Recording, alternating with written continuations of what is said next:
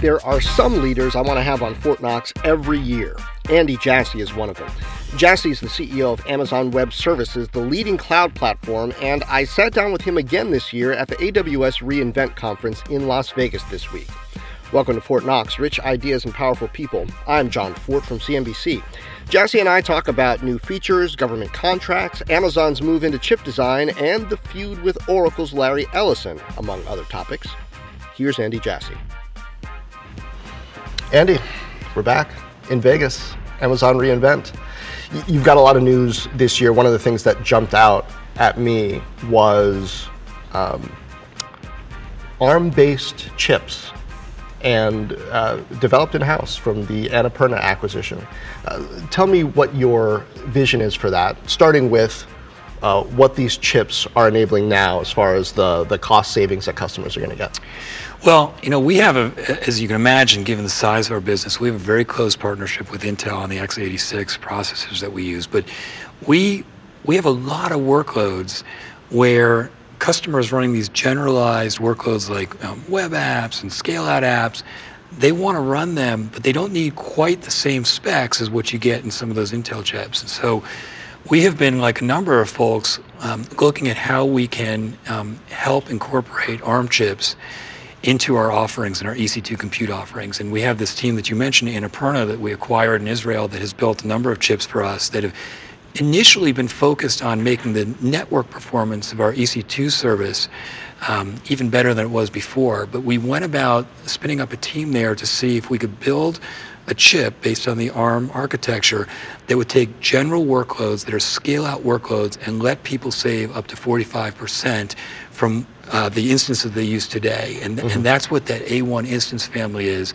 And we expect over time that we will have instances that use lots of different processors. We will for you know forever use Intel processors, but you saw forever. probably uh, you know forever is a long time, but I would say for the foreseeable future.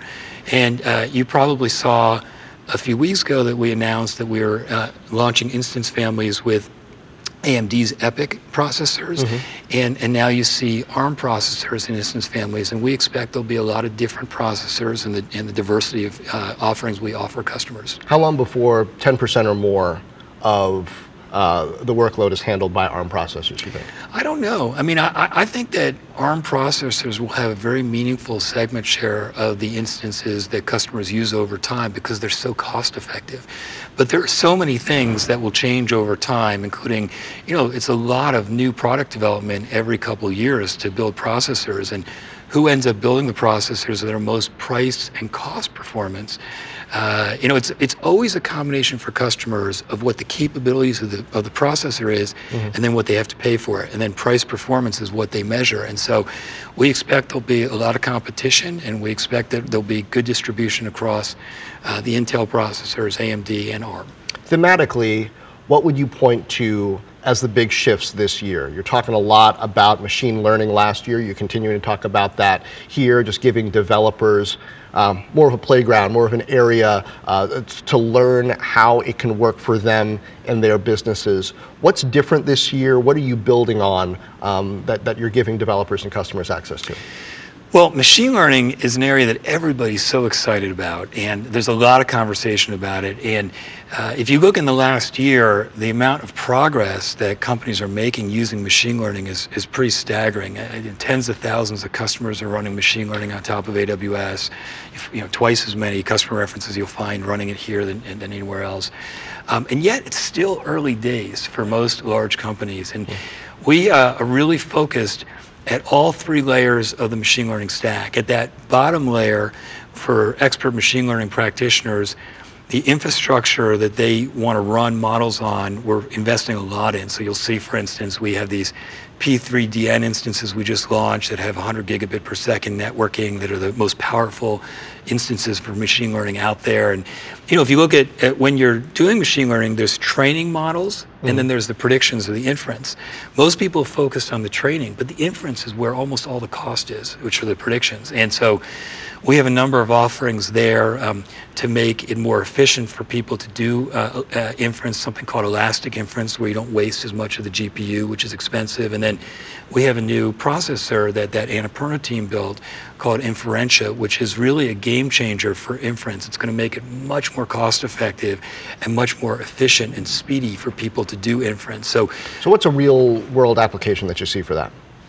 Well, you know, take you, you can imagine any type of thing you do uh, machine learning, but t- take Alexa itself. Mm-hmm. Um, uh, if you think about Alexa, um, which is in all our Echo devices and the, and, and the like, um, people, you know, probably a few times a week we train that model, and they're big, beefy models that take us time training, but it's a small fraction of, uh, in comparison to every minute how many predictions or answers that Alexa is giving people that they're asking. And so inference is actually 90% of the cost for us. And so they need, when they're actually doing inferences, when they're taking a question and um, trying to do the natural language understanding of that question and do the automatic speech recognition for an answer, those are all um, they're they're all actually exercising that model, making predictions. So if they have a model, uh, if they have a chip for inference, that actually speeds up being able to process all those um, all the nodes in the natural language understanding and being able to give answers much more quickly and much more cost effectively it can significantly change not just the performance but the cost of doing inference. Hmm. you, you mentioned all the things that you're doing with chips. What's your big picture goal there with Annapurna? Because my understanding is they're, they're working on not just chips for AWS but also that are being used in devices, right? That across Amazon's uh, whole uh, kind of category of, of, of, different things that, that the company is doing. What is the, the kind of mission of custom chips within AWS?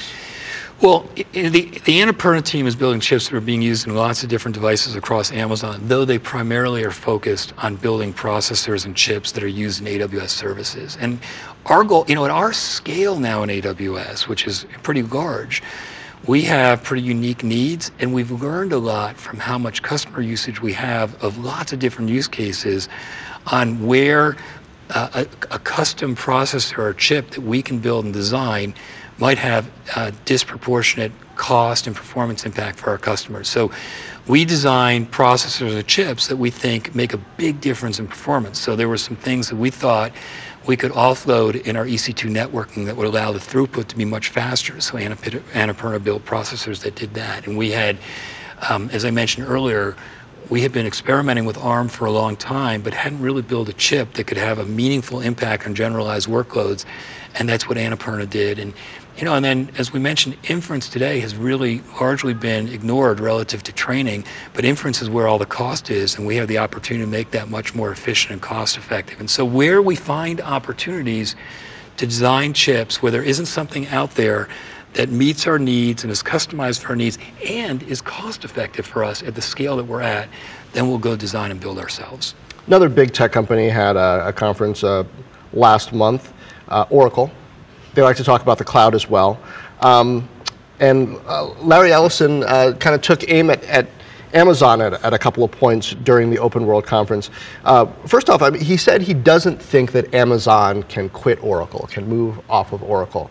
Uh, I, I, suspect you would beg to differ. How, how, long do you think before you guys move off of Oracle entirely? Well, you know, pretty soon. I mean, uh, you know, uh, I think just in general, what I would say is that um, you know, anybody who has spent time looking at the cloud or is using the cloud takes those comments with a grain of salt. And uh, sometimes facts are useful because facts are still a good thing. And if you look at the facts, by the end of 2018, 88% of the databases at Amazon that were running Oracle will be off of Oracle and running Amazon DynamoDB or Amazon Aurora. And 97% of the mission critical databases will be off of Oracle and run on, on DynamoDB and Aurora.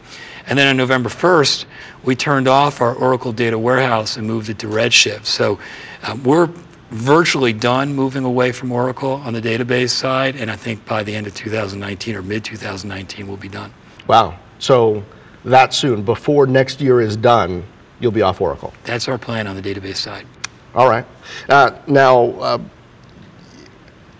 he, he went on to uh, say some things uh, about Amazon's security, um, specifically uh, how customer data is stored. What, what's your uh, response to um, questions about the architecture of Amazon's cloud and how secure customer data is versus being mingled with others? Yeah, I, again, I, what I would say is, I think for those that know a little bit about the cloud, I don't think they paid much attention to that. But if you look at security in general, um, I don't think that you'll find a more secure architecture in the cloud or on premises than what you find in AWS. And you know, in the first probably six or seven years of operating in the cloud, I would say that security was probably the single biggest enterprise blocker uh, for growth in AWS. Not necessarily because there was any security issue, but because the model was different. And you know, we would talk to people and, and they would say, Well, I'm worried about security. And we'd say, Well, what are you worried about? And they would say, Well, I'm worried I'm going to lose control of my data. And then we would say, Well, you know, you get to choose where you put the data and it doesn't move unless you move it. And if you're extra concerned, you can encrypt it in motion or in rest. And then they say, Well, I'm just worried that it's something different. And that's very natural when you're going through as big a medium shift as we are with the cloud. But over the last four or five years, I would say the security has become one of the biggest sellers of the cloud and of AWS. And I think that most security professionals, when they look at both how AWS is architected and what their security posture looks like in AWS versus what their uh, security posture looks like on premises, they feel more secure. Mm. Um, your position on where the database is headed in the cloud, yeah. you would say is different from Oracle. Um, you would argue that the, the day of the one size fits all, um, do everything relational database is done? Yeah, I, I, think that I think that ship has sailed, and I think that if you you know twenty. If you look over the last 20 years where people were running relational databases for everything, it made sense with ERP or CRM or e-commerce applications where there were you know complicated ad hoc queries and joins. But in those days, the applications tended to have gigabytes of data and occasionally terabytes. There are several things that have changed over the last few years. Um, people have recognized the value of data at the same time that the cost of compute and storage have come way down because of the cloud. And so these applications are now many terabytes, often petabytes of data. That is a different requirement. And so there are lots of workloads, like take Lyft as an example. So Lyft, the has, Uber competitor, yeah, the uh, uh, the ride sharing company, which runs completely on AWS. They have millions of users, and then they have these GPS coordinates that track where the drivers and the passengers are. Those that data is really simple, and that data can be captured in a key value pair, and you know with the the key being the users and the and the value being the coordinates, mm-hmm. and um, we built a, a database in DynamoDB that is optimized for making it single millisecond latency at very large scale for key value pairs. That is a purpose-based, a, a purpose-built database that solves that problem really well. Same thing if you look at Fortnite, you know, the game that if you have kids, um, you hear about Fortnite all the time. Uh-huh. They use that key value pair DynamoDB database because it does that function really well. And you can same, you know, you have some apps that say, I can't deal with single, milli- single millisecond uh, latency. I need microsecond latency. So if you take Airbnb, they have single sign-in across all their apps, and they want it to be microsecond. So they use an in-memory data store or ElastiCache or ElastiCache service. So there are different databases for different purposes, and the day of using one database to solve all the problems is long gone. You can do it in the same way that you can build a house with a hammer and fix up all your rooms with a hammer, but that's not usually an advisable strategy. And the same thing is true in databases. I like how you worked all those customers in there at the same time with your answers. Very nice. Um, uh, about two months ago, I was in Orlando uh, with Microsoft, Adobe, and SAP, and they were talking about this open data initiative, this idea that they think it should be easy for customers to take data from one cloud and mingle it with data from another cloud and figure out um, how to run their business based on data that they've got stored with a, a number of different providers. Philosophically, What do you think of that idea? Well, I think over time, my suspicion is over time it'll be easier and easier to move data around. I mean, people, people, we see all the time in our business that people will move data around from, uh, from one place to another. Um, you know, it, the complexity of it though is is uh, not to be underrated. Uh, you know, it's the the platforms are in pretty wildly different stages. They mm-hmm. do pretty different things.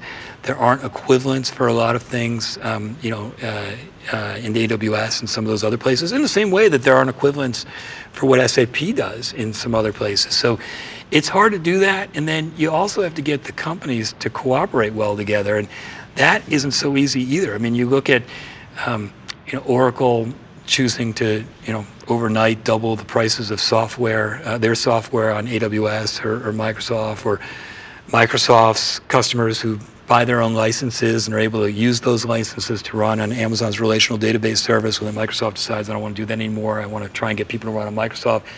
If you can't get the basics right on things like that, then when you're talking about much more complicated things, that gets harder. So we, we, we have some work to do to find a way to cooperate differently if we want to make that easier for people over time.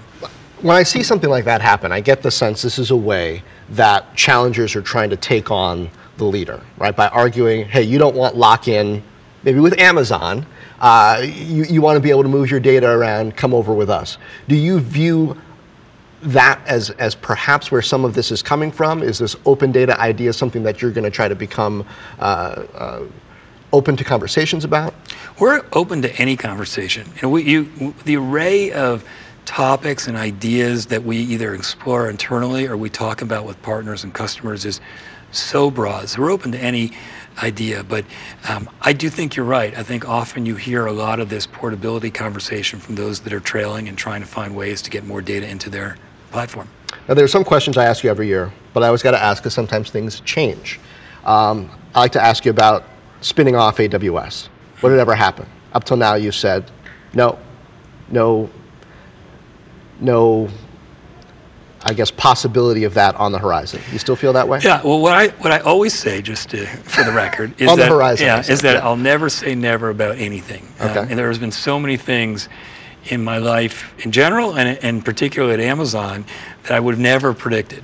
But we don't have any plans on the horizon to spin off Amazon for all the reasons that we've talked about in the past, which is just usually um, companies will spin off groups if they just for some reason don't want them on their on their books or if that new unit needs access to capital that it can't get by being part of the broader company. And in the case of Amazon, where we're really comfortable being misunderstood for long periods of time, we're not concerned about uh, AWS as um, being on the books. And, uh, and, and I think also AWS has been helpful the last few years too, unlike probably the first several years. uh, and I think also Amazon has been so just incredibly generous about funding AWS so aggressively over the 15 years that we've been working on this that there's really ne- been no need for additional capital. So we just don't see a huge reason to do so. So I don't see it on the horizon. Last year, uh, the idea of HQ2, a second Amazon headquarters, was also relatively new. I was asking you about that and whether you plan to move out of Seattle to whatever city, turns out it was cities, uh, the new facility uh, ends up being in. It's been a year, so I imagine you have more developed thoughts on exactly how AWS will take advantage of these new locations in Long Island City and in uh, Northern Virginia. How do you expect to staff those areas? Will a significant portion, um, more than half of, of AWS employees perhaps be based out there? We're going to have a very big AWS presence in, in both the New York and Northern Virginia area and um, largely because we're growing so fast in, in the AWS business. And, and so I don't know what percentage of the total it'll be, but it'll be a large number um, uh, overall. And we're excited about it. We have pretty big teams today in AWS in Northern Virginia. A lot of our security team is out there, and a lot of our EC2 team is out there. Um, and we have networking folks out there. So we have a, a pretty good base from which to start in Virginia, and we have a lot of um, sales folks and some product development folks in New York as well. So we expect, and one of the reasons we were excited about those cities is that they have an incredible amount of local talent, and, and it's also a place where a lot of people who are considering a move to work for a company are also excited about being. So I would expect AWS to have a significant presence. How much of it has to do with customer proximity? I mean, any enterprise company uh, is going to recognize that there are a lot of financial customers in New York. There's a big government customer uh, in the DC area. Um, how much of that plays into the advantage of being in those locations? I think it's helpful. It's not the reason why, as a company, Amazon chose those locations. And you know, I think in AWS we have a really large field sales team, and they're already located in all the places where customers are. So we already have a really big um, sales team in the New York area, or a public sector sales team in the DC area. Um, so it's not the primary reason, but there's no question. I think one thing that's different about AWS from most technology companies is we spend an inordinate amount of time with customers. And having the product teams in close proximity to some of the customers, and many of the customers that they're trying to build capabilities for, is incredibly useful. Mm.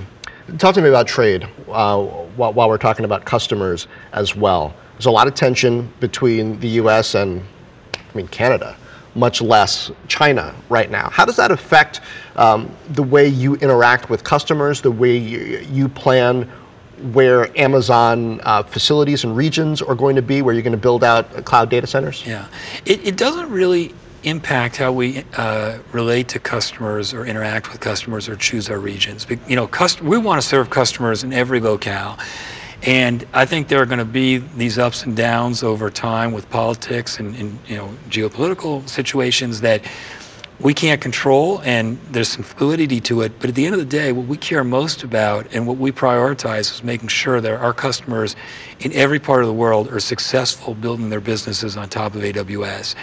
And in, with regard to where we put our infrastructure regions, which is you know really physical places in the world where we have multiple data centers. Mm-hmm those need to be where customers need them. And so if you look at um, a lot of big uh, customers who have low latency requirements for their workloads or who have data sovereignty requirements that the data resides on local soil, you have to put regions in those areas if you want to be able to help those customers and you want to be able to earn that business. And that's regardless of whatever's happening with trade or tariffs. One of the customers that you're talking about here this week that's made an all in move with AWS is uh, Korean Air.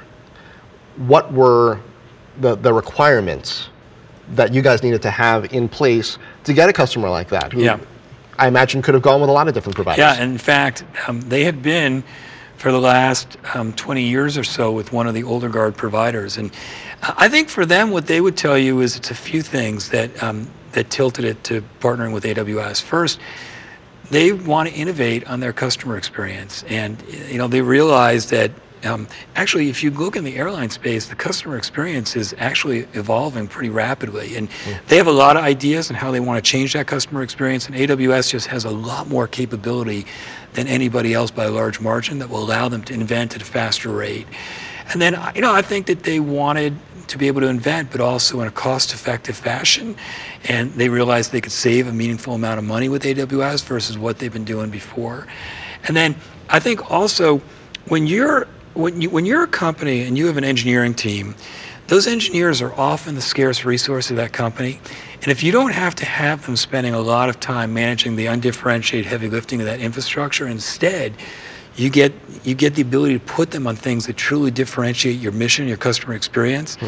That's very advantageous. And you know, I think the other thing too is the other two things that they looked at were um, they want an ecosystem of partners, both on the consulting side as well as on the ISV and software side, that they can um, help make that transition to the cloud. And there's no ecosystem of partners that's comparable to AWS. And then just the last thing is, if you're running mission critical systems like Korean Air uh, is going to run on top of AWS, you want to make sure that whatever infrastructure platform you're putting it on has great operational performance and security. And having done this a lot longer at several orders of magnitude scale of the other providers, we just have a lot more maturity in our platform than elsewhere. And speaking of geopolitical tensions, there was a story uh, out of Bloomberg um, a couple months ago that you guys and Apple and some others pushed back against the idea that um, uh, Chinese spies had uh, placed chips uh, within hardware that were able to uh, spy on what was going on with, with customer data. Um, what kind of either uh, transparency, uh, new policies among companies might help uh, make it clearer what's really going on in terms of either security policy. I mean, setting aside that you asked for Bloomberg to, to issue a retraction on that story and, and they haven't yet. I don't, I don't think it's policies by the technology companies. Mm. I, you know, I think that, um, you know, first of all, the story is completely false as it relates to AWS. There's no fact to it. Um, and I think that at the end of the day, if you're going to make an accusation, you should have some proof. And we have not been able to see any proof. Um, the story that, that, that, you know the, the questions we got we would answer and then the questions would change and then the facts would change or the claims would change and so know, I think from our experience um, you know the, the notion that there was some, that we somehow discovered um, hidden chips on hardware apart from being false I mean show us where you where you actually can see that so that we can actually react to it. But it just, you know, uh, there was no truth to the story, and I don't think it's a matter of the uh, technology industry providing more transparency. I think that if you're going to report something, you have to have some proof. Mm. Um, Seattle uh, has grown enormously along with Amazon. And uh, lately, in the past year, there's been a lot of, I think, conversation that's starting to bubble up about what happens to certain areas when uh, they become successful uh, with a technology company. Whether it is Silicon Valley and the cost of living there, Seattle, you know, people are starting to wonder what happens in, in Northern Virginia and in New York with, with Amazon expanding there how has Amazon's leadership conversation shifted, if at all, as you've seen uh, the ways people are questioning how much benefit cities really get, states really get um, for some of the incentives they give companies to move there? Well, I think in general, there, you're going to always have a lot of opinions um, in every city, by the way, and, and, you know whether it's Seattle or some of the new cities we're going to. But I think if you look at a lot of the facts, I think the way that successful companies, whether they're technology companies or other companies, influence and impact cities, it, it's it's very impressive. I mean, if you just, it really brings up economies. You know, all of the uh, when you have companies that are successful, it brings jobs, it brings other types of, of um, uh, jobs and, and, opportunities for people who work in um, you know, restaurants or plumbers or electricians or contractors or builders. I mean, it, it really it changes what the prospects are for a lot of people. How much do you think about well. that? Because some company, Google, for example, yeah. has faced some criticism because they'll feed a lot of employees in house, and you know, local restaurants in Mountain View don't necessarily like that and then aren't necessarily happy when Google says that they want to expand. D- does Amazon think about the broader local economic impact in, in terms do, of those things? We do all the time. I mean, you know, we, uh, we, we don't, of course, serve food in house. So I think the restaurants have really benefited by the um, really big growth in uh, of Amazon across.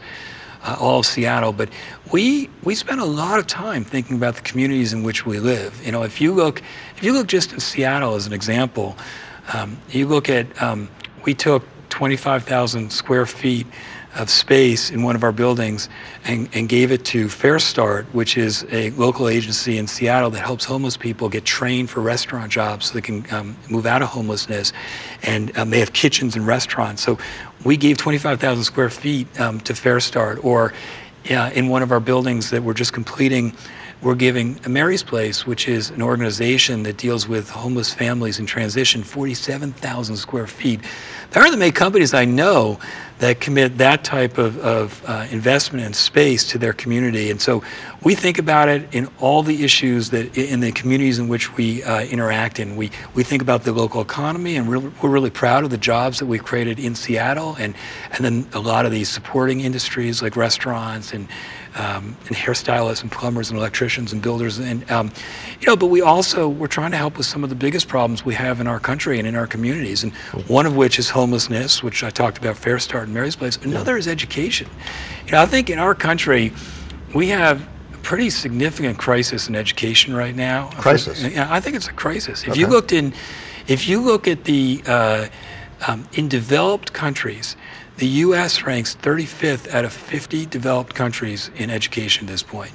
If we don't think that's going to impact our competitiveness and our prospects in the future for our kids and our kids' kids, we're kidding ourselves. It seems like part of the issue is the stratification in education. Because I'll bet you if you were to take um, the well to do suburbs and the private schools, where you know a lot of uh, technology employees are, are, probably sending their kids, and compare those more broadly, it's not quite as stark as that 35th number. Um, to what extent is it important for uh, the country, companies included, to advocate for better resources or smarter deployment of resources to all rungs of society and education? I think it's, you know, I think there are a lot of issues today in education. You know, I think you have, um, you know, you, you for sure have uh, a difference in the quality of education based on the socioeconomic status of different communities.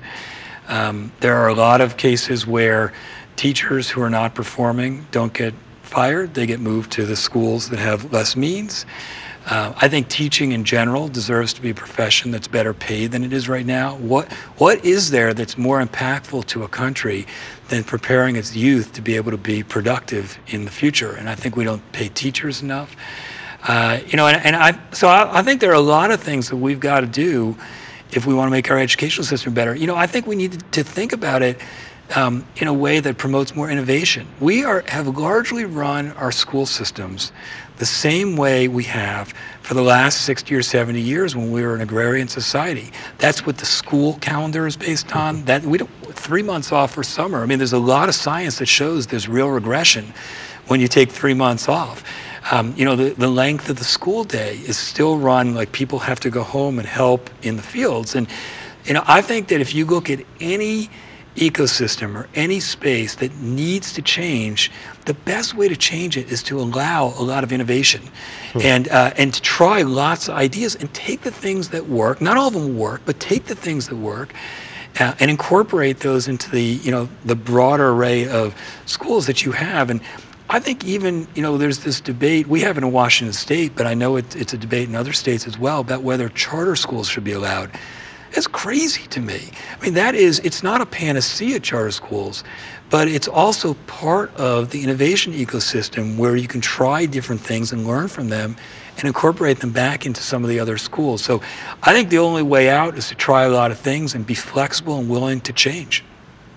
Talk a bit about um, where, what stage the cloud is in.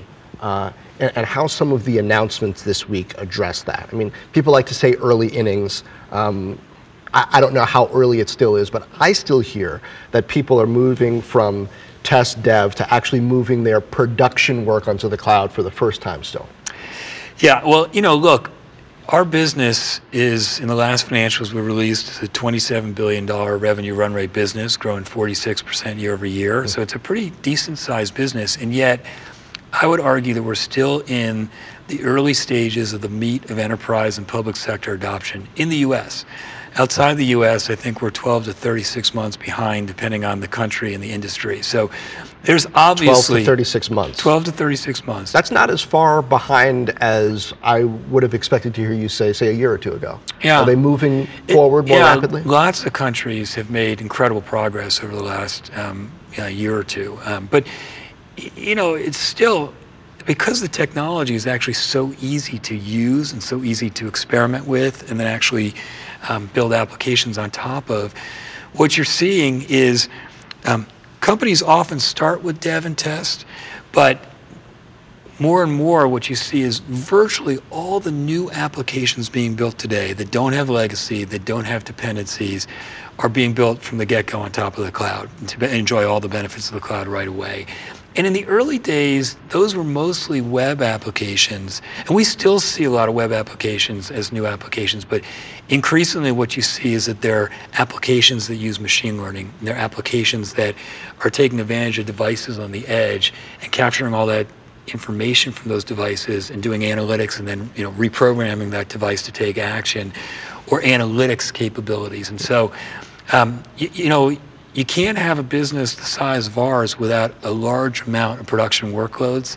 Uh, but I still think it's still relatively early days, and I think you, you know this space. We're in the middle of this titanic shift from on-premises to the cloud, and if you look at the market segments that AWS addresses with infrastructure software, hardware, data center services, and then some of the services further up the stack globally, that's trillions of dollars. So we're in the early stages still.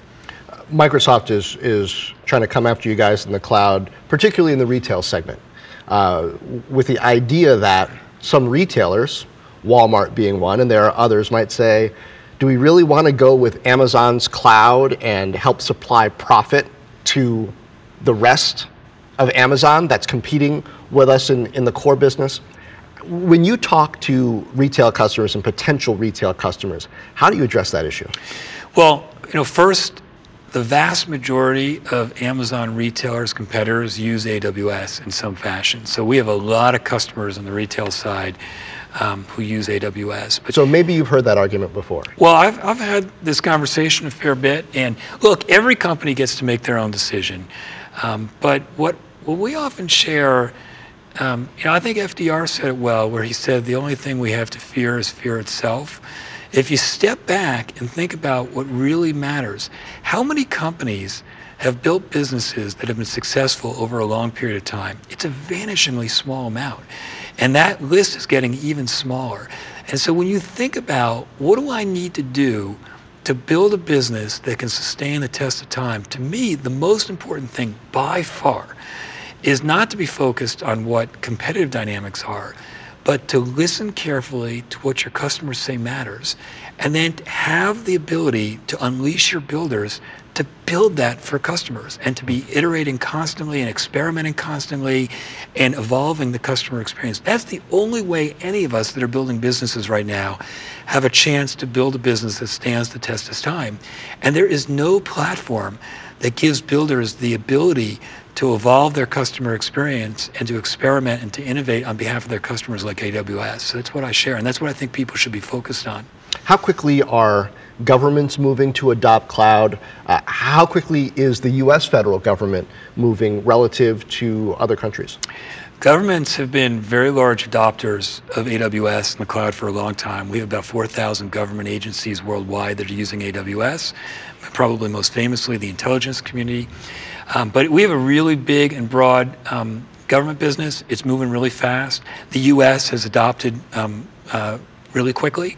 But we see a lot of adoption in Europe and a lot of adoption in Australia and in Singapore. And virtually every government is interested for all the same reasons that everybody else in the enterprise and in startups are interested, which is if you have the ability to build for your constituents in a way that um, innovates faster, improves their customer experience, lowers their costs than what you're doing today, you kind of owe it to your constituents to do so. Are you happy with uh, the way the Department of Defense is, is structuring um, the potential cloud contracts? Are you open to, to changes in that? The idea that it could largely go to one provider versus being split up?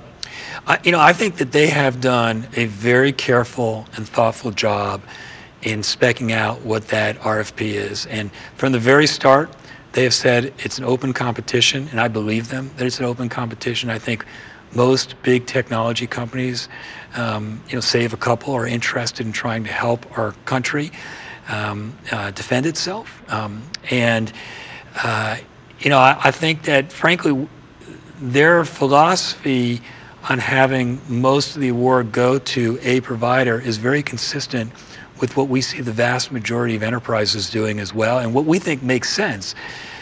You know, when companies think about moving to the cloud, in the initial stages, they'll think a little bit about should we actually split this up rather evenly across a couple or a few of them. Very, very few choose to go that route because hmm. if you do, you have to standardize on the lowest common denominator. And AWS is, you know, in our case, we, you know, we have a lot more capability than anybody else and a much larger ecosystem, more maturity. So you don't really want to have to tie people's hands behind their back. And then um, it turns out that if you're moving from on premises to the cloud, that's a big shift. And to make development teams have to be fluent in multiple cloud platforms makes developers miserable and their productivity low. And then all these cloud providers have volume discounts, and so you delever your buying power if you split it across a few. So the vast majority of enterprises predominantly choose a provider. Some will have a small number of workloads with another just to make sure they know they can go there if something goes sideways with their, you know, their main provider, but the vast majority predominantly choose one. And the fact that the defense, the Department of Defense is doing that, I think actually is a best practice. So I think they've been very responsible uh, about it, and I think it's a, a very competitive um, uh, endeavor for who ends up being able to serve them. And, you know, we'd love to have the opportunity. All right. Well, Andy, thanks for sitting down. It's always great to come out here and, and chat with you about the future at, at re:Invent. I appreciate your being here, Jon. Thanks for the time. Thanks again to Andy Jassy. I'm Jon Fortt from CNBC, and this has been Fortt Knox Rich Ideas and Powerful People. Subscribe wherever fine podcasts are distributed. Check out the reviews on iTunes. Leave me a note.